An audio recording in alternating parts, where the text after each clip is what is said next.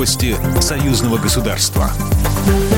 Здравствуйте, в студии Екатерина Шевцова. В Гродно начал работу девятый форум регионов Беларуси России «Роль межрегионального сотрудничества в углублении интеграционных процессов союзного государства». Днем будут работать шесть секционных заседаний. Также сегодня пройдет совместное заседание Президиума молодежного совета при Национальном собрании Республики Беларусь и Совета палаты молодых законодателей при Совете Федерации Федерального собрания Российской Федерации. Также запланировано заседание совместного Белорусско-Российского делового совета, в рамках которого будет подписание двусторонних соглашений о сотрудничестве и контрактов.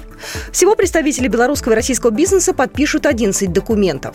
В рамках форума состоится девятое заседание Межпарламентской комиссии Совета Республики Национального собрания Республики Беларусь и Совета Федерации Федерального собрания Российской Федерации по межрегиональному сотрудничеству. Второй день форума откроет встреча председателя Совета Республики Натальи Качановой и председателя Совета Федерации Валентина Матвиенко с руководителями органов государственной власти регионов Республики Беларусь и субъектов Российской Федерации. Отбор белорусских претендентов на полет на Международную космическую станцию уже стартовал. Он завершится не раньше начала осени, заявил глава Роскосмоса Дмитрий Рогозин.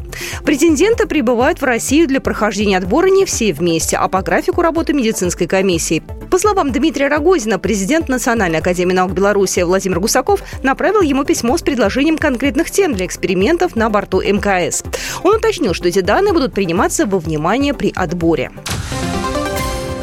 Новая патриотическая акция «Дорогами мужества» проходит в Беларуси. Она охватывает 27 населенных пунктов, которые награждены вымпелом за мужество и стойкость в годы Великой Отечественной войны. Один из городов Орша. При его освобождении погибли около 35 тысяч советских солдат. Эксперты и просветители встречаются с молодежью и рассказывают о героях войны. Например, о Константине Заслонове, известном диверсанте-подпольщике. Анна Сосновская, старший научный сотрудник военно-исторического музея имени Героя Советского Союза Заслонова.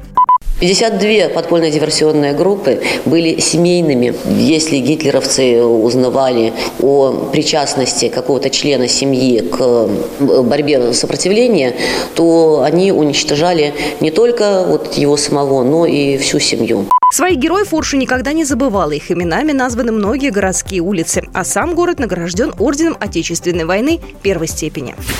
Программа произведена по заказу телерадиовещательной организации Союзного государства. По вопросу размещения рекламы на телеканале «Белрос» звоните по телефону в России 495 637 65 22. В Беларуси плюс 375 44 759 37 76.